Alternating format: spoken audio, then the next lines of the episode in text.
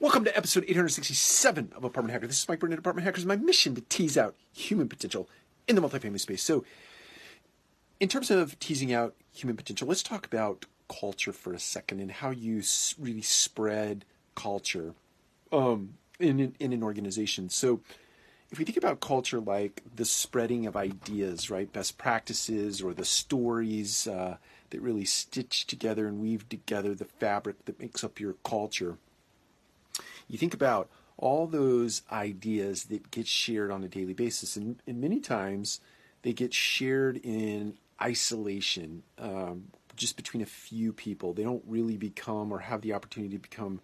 We'll steal a word from from modern uh, day vocabulary, but they don't really have an op- uh, opportunity to be uh, become viral or go viral through an organization, um, unless somebody gets real um, industrious and, and, sort of pushes an idea out uh, through the through their influence influence in uh, various channels that they use to influence people. But the way we do it at, at Radco, and it's not a novel idea, but it's an idea that I'm sharing, um, is through Yammer, uh, something that is part of the Microsoft 365 suite. Uh, we have someone in our organization, Jessica Gordon, shout out Jessica, who really became a champion of this internal communication mechanism. Uh, Yammer, it's in my head, it's like the uh, Facebook of internal business uh, speak and communication.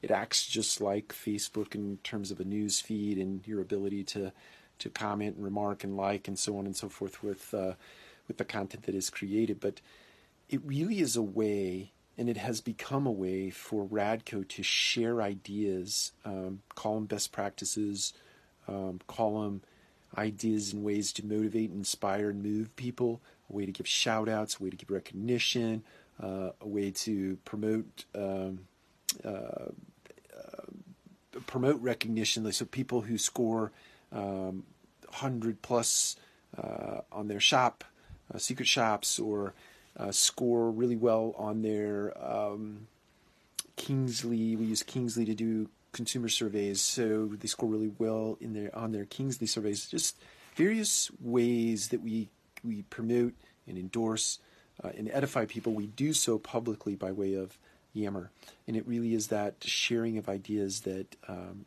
further reinforces our culture. So, just an idea for you today: if you don't have an internal communication mechanism that is not email.